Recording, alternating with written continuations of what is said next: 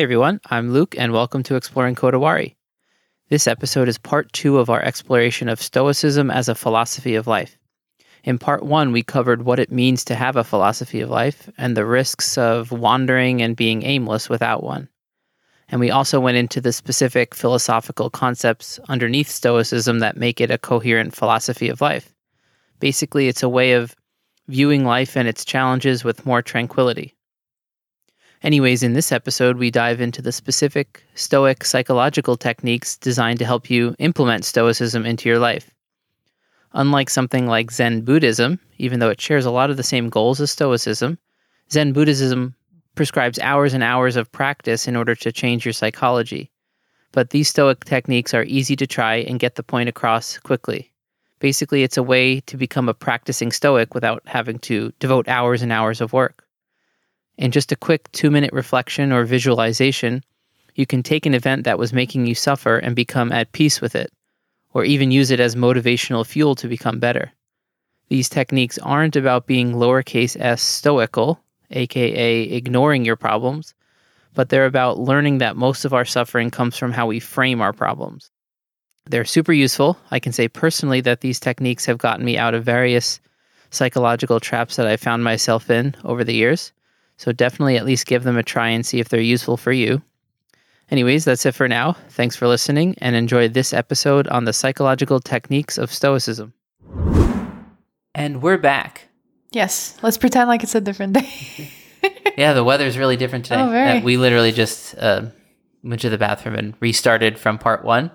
um, usually we just like do a podcast that's way too long and then I have to figure out how to make it into two parts. So for this one, I just preemptively figured out like you know stoicism sort of has the philosophy underlying it that's worth understanding and then the specific techniques can be like a separate yeah. separate episode and if you already know about stoicism you can probably just skip right to this one since you don't have to hear me blabber on about it um so william irvine says at the beginning of his book on stoicism a guide to the good life um, that some people have personalities that are really well suited for stoicism and then other people maybe not so much. Mm-hmm. some people thrive on anxiety too much. Very true. Some people can't seem to f- enjoy or find tranquility. True. That's i, I would say for everyone it's worth trying. Mm-hmm. and what's great about these is like you don't have to go live in a cave for a year to try out Stoicism. You just have to go for a walk and try one of these techniques and see what it does to your psychology. Mm-hmm. If you like what it does, then keep trying it. Try out some other ones, right? And if you don't, then stop. It's sort of like trying a new diet or a new vitamin or whatever. Yeah. It's just like it's really worth trying. And I think for certain personalities that are struggling with certain things in life, but then really are aiming at, you know, something, right? Stoicism can be a really powerful operating system yeah. to take on. Also, with certain people, they just don't know any better, like how to cope Yeah. with it. That's why they dwell on anxiety. I didn't know any of this stuff. I, mean, I didn't know either. Like- Like, a year ago or Some people have it naturally. Like I think your dad has a lot of this wisdom naturally That is very true. without I mean, reading anything way. He just sort of he's street smart. Yeah, you know? he says something, and I'm he- like, oh wow, like that sounds like you know, I read that in a philosophy book. Yeah, like, and he doesn't say it with know the philosophy language. Yeah, but yet it's it's, even more meaningful somehow sometimes, right? Very true. Anyways, so the first technique is um, called negative visualization, and you hear endlessly in um, in in pop culture these days, like about positive visualization, right? Imagine yourself taking the audition and winning, and all that stuff is good. this is a different exercise. Um, this is the Seneca quote. He robs present ills of their power who has perceived their coming beforehand. Uh, let me translate it. What? The person who um, thinks about bad things coming before they come takes away some of their power. Okay. So, thinking of the negative things that will happen to you in life ahead of time will help you um, be less affected by them when they do come, right? Yeah. Epictetus said, always keep in mind that, quote, all things everywhere are perishable. Very true. That's an important thing to. So the idea is it lessens the distress you will have when it actually happens. I feel like since a young age, that was me. Can I? Just Yeah. imagining bad things happening. oh my god, we were so similar in that way. Like that's why we were in like two different parts in the world doing the same exact thing. Looking out the car window, being like, what if we fall off the bridge? Oh my god, yeah, I would even like ask my dad, like, you know, like what's the percentage of risk that like this bridge just collapses on top of us and then I would just make an escape plan. But anyway, is there something so Wait, the escape plan part is interesting. Oh yeah, I would like do statistical analysis, like if I go this way. But anyway, there's something more interesting though. So all things everywhere are perishable, right? So in the entrance of our graveyards in Turkey, it says every living being is gonna taste death, like not taste, mm-hmm. quote unquote. In every single like entrance of every graveyard, her canlı bir gün ölümü tadacaktır. Oh, This is the word that Really? it says, which is so fucking it's a dark, weird thing to have it?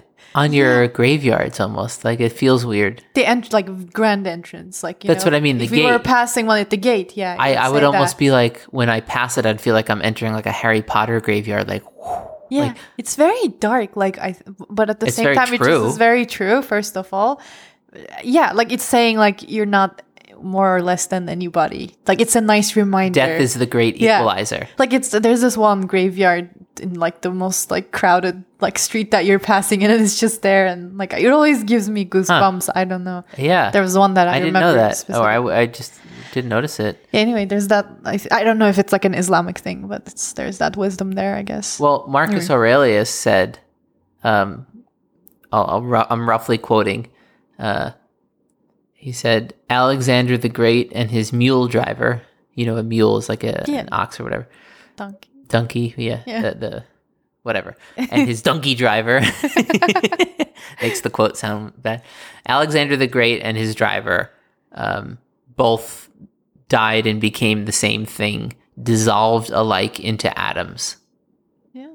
right? We we decompose and dissolve. And Marcus Aurelius talks about death a lot and how we're all perishable and nature is constant change. Everything's always changing, including ourselves. And we have to follow that road where it leads, which is death.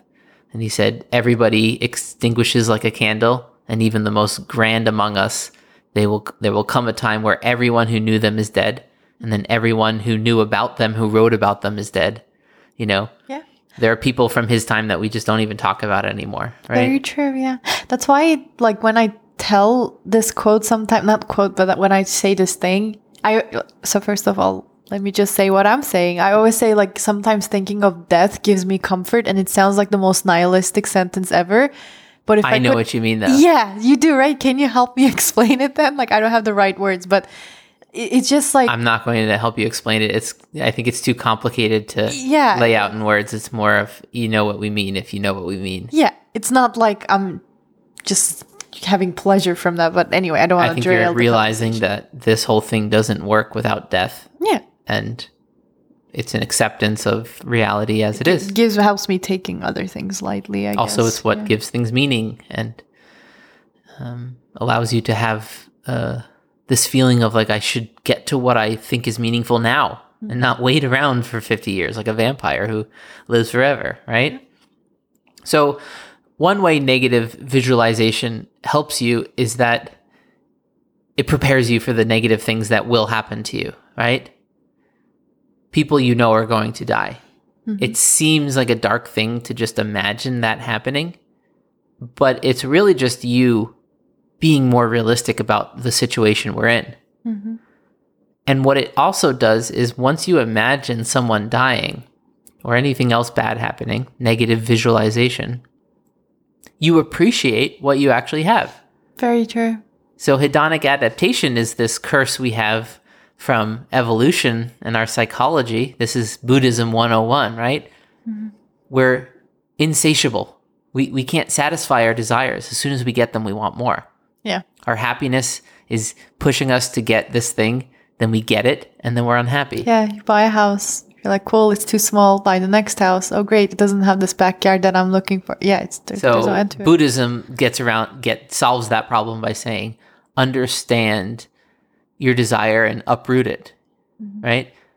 Stoicism with this negative visualization teaches you to appreciate what you already have.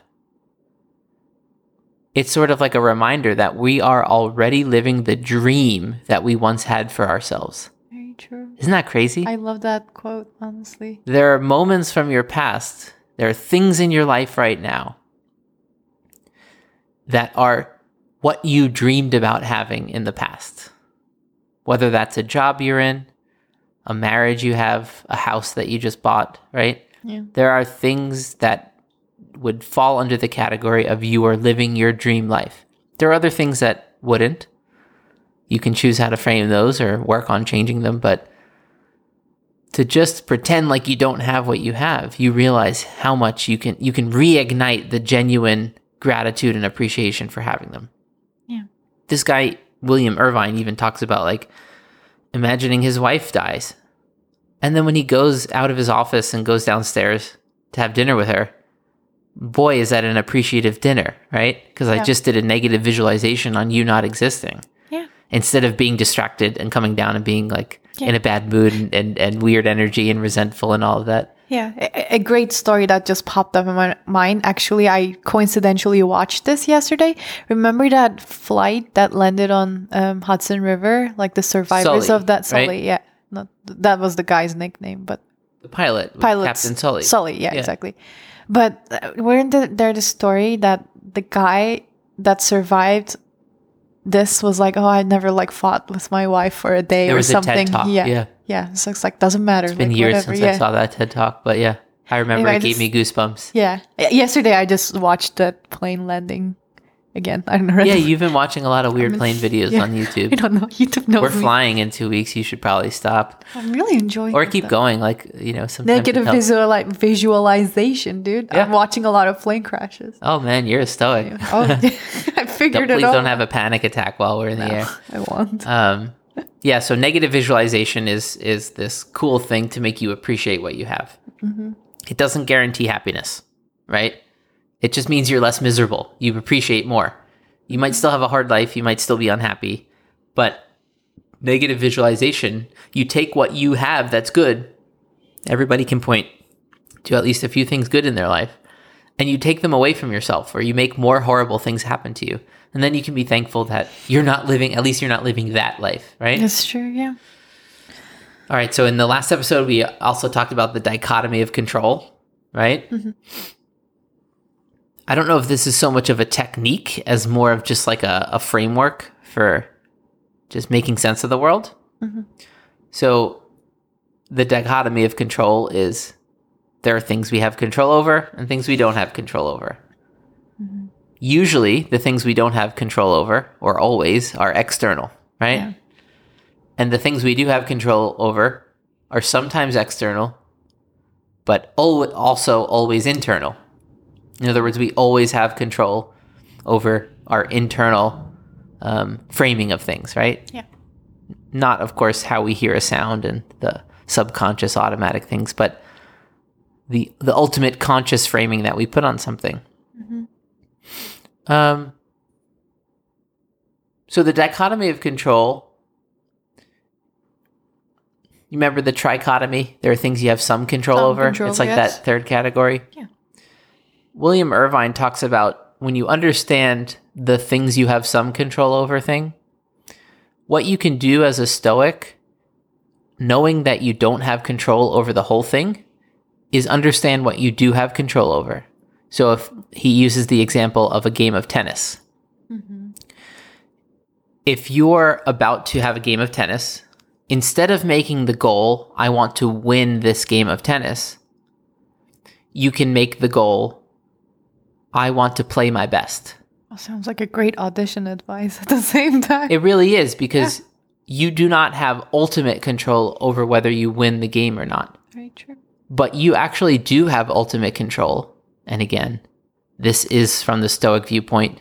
There are ways of viewing free will and psychology and philosophy that you don't even have this control. But again, I'm going to at least live my life with the belief that I can. Hmm. You have control over whether you play your best, over whether even when you're tired, you you really go for that hit, or whether you just kind of give up and, and let them get the point or something like that, right? Mm-hmm. You don't have control over whether you win. So set a goal. Don't set a goal, rather, over that. Because then you're setting yourself up for failure. Yeah. Instead, set goals in the trichotomy part over things you have all or at least some control over, right? Yeah. Preferably all. You have all control over whether you try your best. And probably trying your best will lead to more winning, anyways, right? That's true. But it's just setting up the goal differently. And he says this interesting one about being in relationships and loving people and having them love you. He says, um, but when when I do concern myself with this, my goal should not be the external goal of making her love me. No matter how hard I try, I could fail to achieve this goal and would as a result be quite upset. Instead, my goal should be an internal goal to behave to the best of my ability in a lovable manner. Nice. Does that like shift of framing make sense to you? Yeah, yeah, absolutely. It's not easy it's easy to say, it's harder to actually go into your psychology and change your motivation. To really be like my motivation is not to make that person love me. My my main goal is to be lovable. Be lovable. Yeah. Just to be my best, basically. Yeah. Yeah. It's So the that same that as the, it's person the, it's the relationship version of the tennis match, right? Yeah. Also, it's the relationship version of that. Um, what was it that we were reading? The unselfishness, like doing it for other people more than yourself. Sure. Yeah. I mean, this is sort of a, a, a technique for yourself too. You're setting yourself up for less disappointment That's true. because when she doesn't love you, which often will happen, you can at least say, I actually accomplished being as lovable as I could. This person just didn't love it, right? True. Whereas if your goal was to make her love you and then she doesn't, you failed. Right? Very true. And yeah, good way of so it's, framing it's it. for shifting sure. yourself to just be smarter about what goals you set so that you're not setting yourself up for goals you can't control. Yeah. So that's that's the um, sort of goal setting part of the dichotomy of control. Trans life meditation. This one is sort of just imagining yourself having a completely different life, right? Um, there are a couple ways to do this. You can imagine yourself having an awful life. You can imagine yourself being Jeff Bezos. Sure. And then you can imagine being Jeff Bezos and being miserable. That's true. right? The way the, the version of this that really helps me find gratitude mm-hmm. is imagining that my life, no matter how many challenges I th- think it has, whatever situation anyone is in, there's probably millions of people in the world who would trade anything to have your situation. Your challenge is like, oh man, my my left arm is kind of sore from getting back in shape on violin. If only I were a, the kind of player that didn't, you know, have nerve issues on my left hand. You know, somebody arm. somewhere would Yeah. would laugh at that being your problem, right? It's true. Not to say it's your only problem. Everyone has a boatload of problems, but the point is, so many people would would trade uh, to be in your situation rather than their own, right? Yeah. So, as a meditation for yourself, it's like the negative visualization. It just helps you really appreciate what you do have, right? Yeah. Um, the last time meditation. Can you guess what that one is? It's this is the last time like I'm doing this, doing that, XYZ. Every action Yeah. you do, things you do every day, Yeah. they will. There will be a last time you do it, right? Oh, like the last time you hugged your kid, like you won't remember type of thing. Yeah, I mean, There was that example somewhere. people die, so there's going to be a last time for everything. That. Yeah, that's true. But people also change. So if you have kids, that you change your kid's diaper, your baby's diaper, right? There's gonna be a Every last day. time. There'll be a last time you change their diaper. You won't know it. That's true. Yeah. You won't think of it that way. the last way. time you're gonna like carry something like your kid or something because they're Pick gonna be too up, big. yeah. pick them up. That was it that I remember. you know, really heartbreaking things. There'll be a last time you kiss your wife, right? there'll be a last time. Yeah, you say whatever interact. There'll be a last time you like hug a someone you know. member or something. Yeah. and that that might be way sooner than you think because something tragic like a car accident happens. Yeah. It might be right on time because they're 90 years old and, and they have cancer and I think the most um, peaceful one that you can cope with is the version where you don't remember the last time because a lot of Yeah. people like kind of get stuck on their last, like the last voicemail, the last. yeah. It's like I, think, that's that must the, be so painful. The last time meditation is more to fix that problem before you have to deal with it. So you don't want to have to deal with the regret of not being fully present for things in your life Mm-hmm. only after someone dies. The last time meditation is a reminder that you should be present for most of what you're doing every day because a lot of those things might be the last time, right? yeah. The last time you go to the grocery store. Yeah. Like maybe if you're getting older and older, there'll be a last time you take yourself to the grocery store. True. And are you really paying attention to that, right? Or the la- like the last time you see someone, right? Were you there or were you, were you lost in thought? So it's just a an exercise that if you spend a minute on that even every day, it'll just be a little seed that you plant in your brain for that day to pay more attention. That's true. Everything you're doing could be for the last time. Yeah. And we're in so much of autopilot that we don't really know a lot of those last times. Like we are too lost in thought to even notice. We might not even remember them because we were so lost in thought. That's true. They're so far in the past. Someone's like, "Hey, when was the last time you changed your kid's diaper?" And they're like, "You know, I don't even know. Sometime in 2019, I guess." You know? Like, yeah, that makes sense though. But anyway, I mean, yeah, I don't know if there's a way around that. You're really tired when you have kids. Um, the storytelling frame. This is a funny one. This is like when you're in the middle of a, a crisis. Just imagine the story that you'll tell about this to your friends later. that's so funny. Honestly, I had this wisdom without even knowing this. Yeah. I think a lot of the human beings again fall into the same types of thinking. So like I used to do something. I mean, I still do sometimes, but I would always like not always, sometimes. Especially if it's like Access this. ridiculous, and I'm Yes. thinking I'm going to tell a funny, Yes. ridiculous story about the insanity I'm going through right now. Yeah. Or if it's just like so horribly, like y- your car got a flat tire on the bridge, and then somebody crashed into you, and like whatever happened, like it's so ridiculous. You're like, this will be a good, a good story in the future, right? Yeah. So that's the storytelling frame.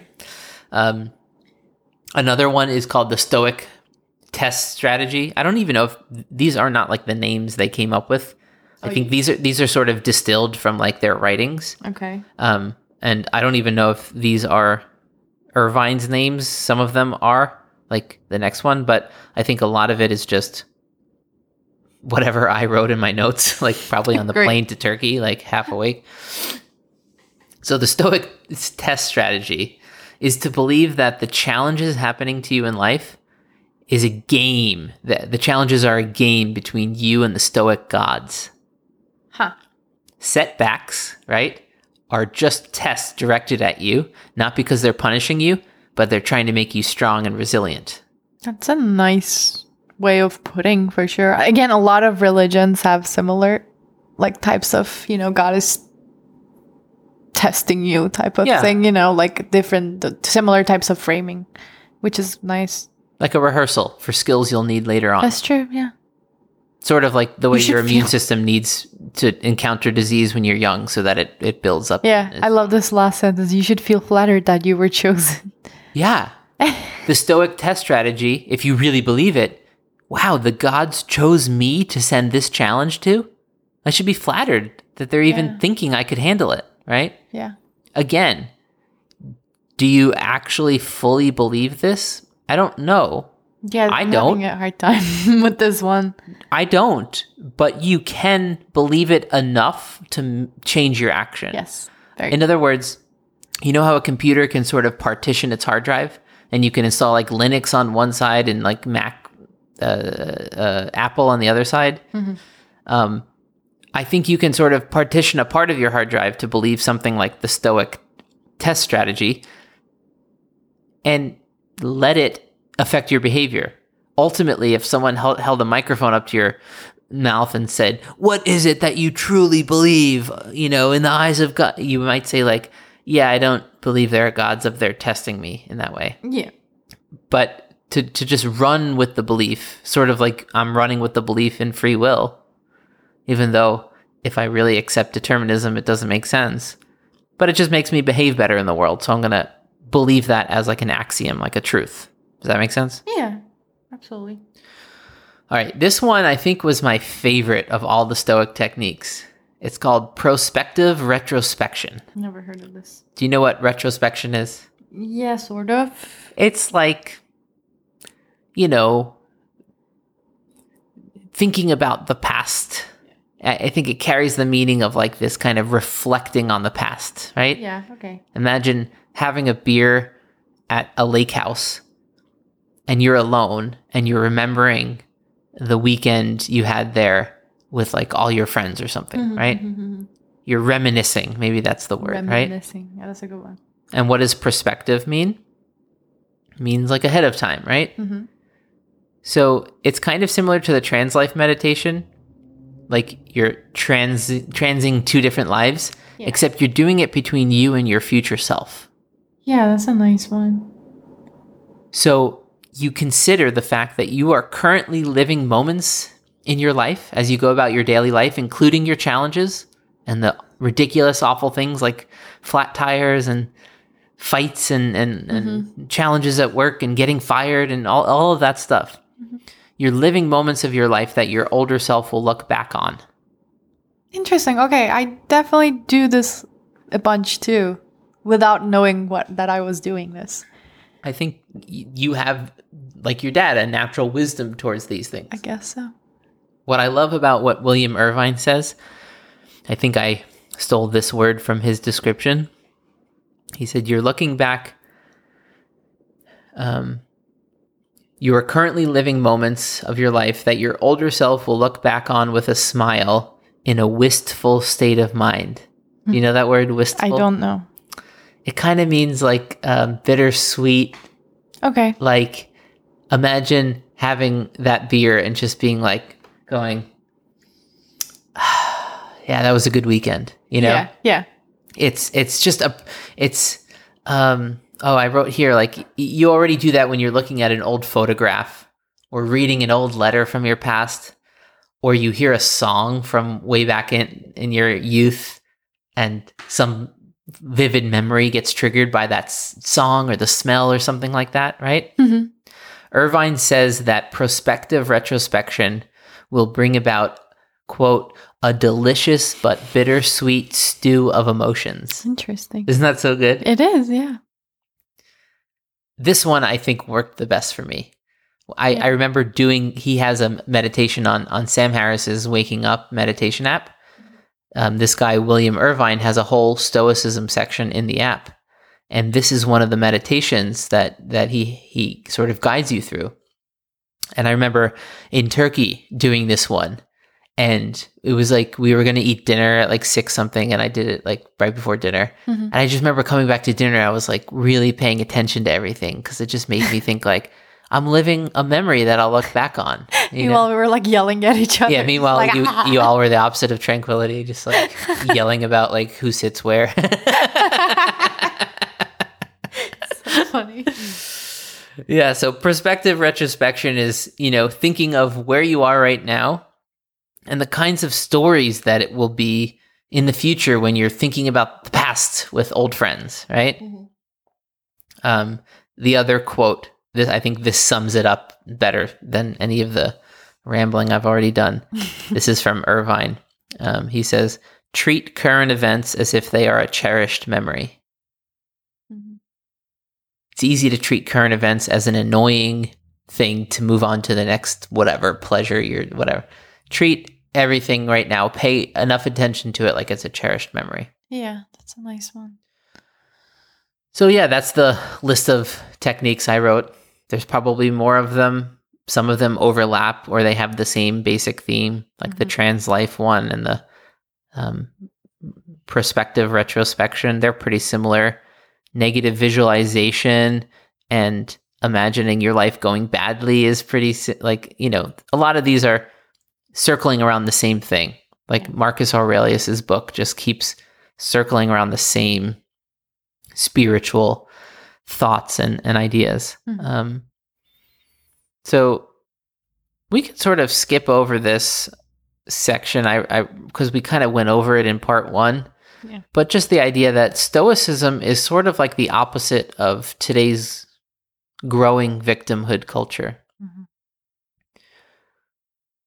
The idea that that certain people would encourage other people to view themselves as a victim is kind of disturbing.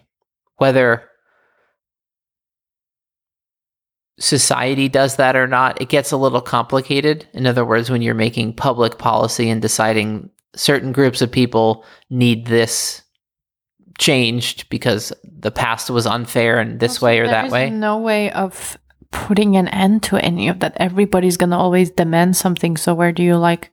Do you just accommodate every single living no human end. being? Yeah, and it, it also doesn't mean that you Also, don't have v- compassion for people. yeah.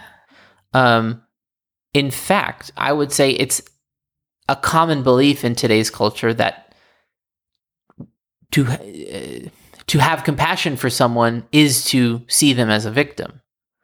And I would say that is not having compassion for someone because you're failing you're you're having a few steps of compassion and then failing to realize how miserable it makes someone to be told that they're a victim hmm or to believe that they're a victim. In fact, the much more compassionate thing to do is to do the hard work of changing people's mindset away from victimhood and towards self empowerment. Yeah. Teaching them stoic type principles. You know, like life is suffering, but there's a way to frame it so that you can accept that, have dignity, aim at something meaningful, find tranquility, right? Mhm. Yeah. So that's sort of why I think Stoicism is so popular. This guy, William Irvine, said that when he started writing his book, I think in 2003, he like checked Amazon or something. I could ha- I could be off with the years a little bit, but there were like five to ten books, and then by the time he was publishing his book, or maybe after he published it, whatever, ten years later or so, Mhm. he checked Amazon again, and there were like 800 titles or something. Mm. So it's I think one explanation for why Stoicism is so popular is people are hungry for it. Yeah. Um, it doesn't make us feel good to be told like everything wrong in your life is the fault of these things and and you Yeah. can blame them and it's just not very It self-empowering. It doesn't give you the tools to cope with it. Also, it just you gives you, depressed. the like energy, and Yeah. then Resentful energy. doesn't really give you any other yeah. like things that you need to. It to. stains as Marcus Aurelius would say, it stains your spirit. Yeah, it doesn't help you like steer your way around like life. Yeah. That's true. So I wrote as a conclusion the, a, a story about a Stoic philosopher named Julius Canus.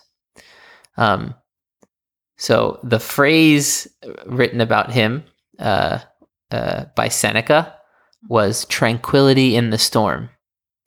And I think the idea is it's one thing to be sitting in your living room slash kitchen, that's one room, like we are, and say these things, right? Mhm. It's another to sort of live them out, but it's another to maximize them when you're forced to by, by reality. have to deal with that. Yeah. the phrase in English would be put your money where your mouth is, right? Yeah. In other words, you could say something, but when you bet money on it, then I believe you. Very true. There's probably a, a saying for that in Turkish, right?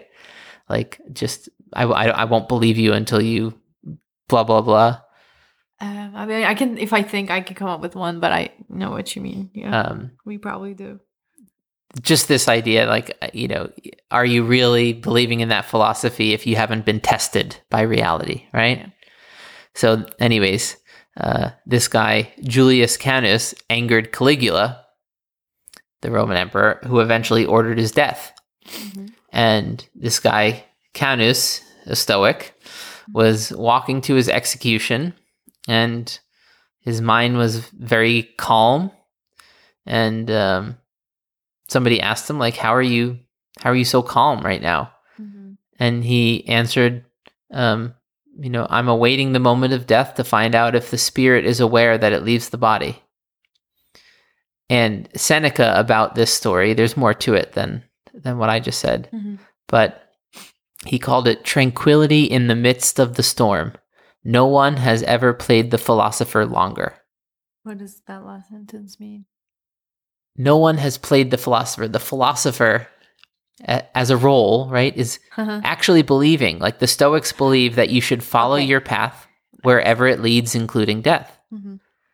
And most people could say that, but then when they're walking to their execution, they're actually, they're like no, whining. no, going, no, but yeah, I see. Okay, I I understood now. No one has ever played the philosopher longer. Okay. And you see this a lot with with the Stoics is that they got street cred, you know? Mhm. One of the things they did is when it came time to do what they said they believed, they actually did it, right? yeah. Sorry, I thought of something, but yeah.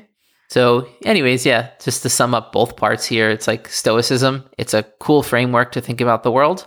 A lot of it syncs up with modern science, determinism, right? Yeah.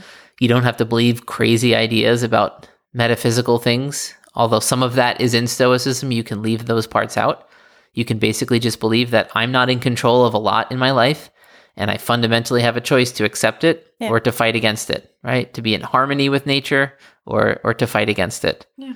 In every um, religion and kind of you know mentality, there's parts that not every, but most of it, like there's parts that you can adapt to yourself, and there's parts that you're like, eh, like you know what I mean? Yeah. It's I, entirely I like the phrase Eric Weinstein came up with. He was talking about politics, but I think it works for religion too. Mhm. You want to dine a la carte. Very true. You know? I agree. Why do I have to order Christianity or order Buddhism? Can't I dine a la carte? Very true. That's a great one, actually. yeah.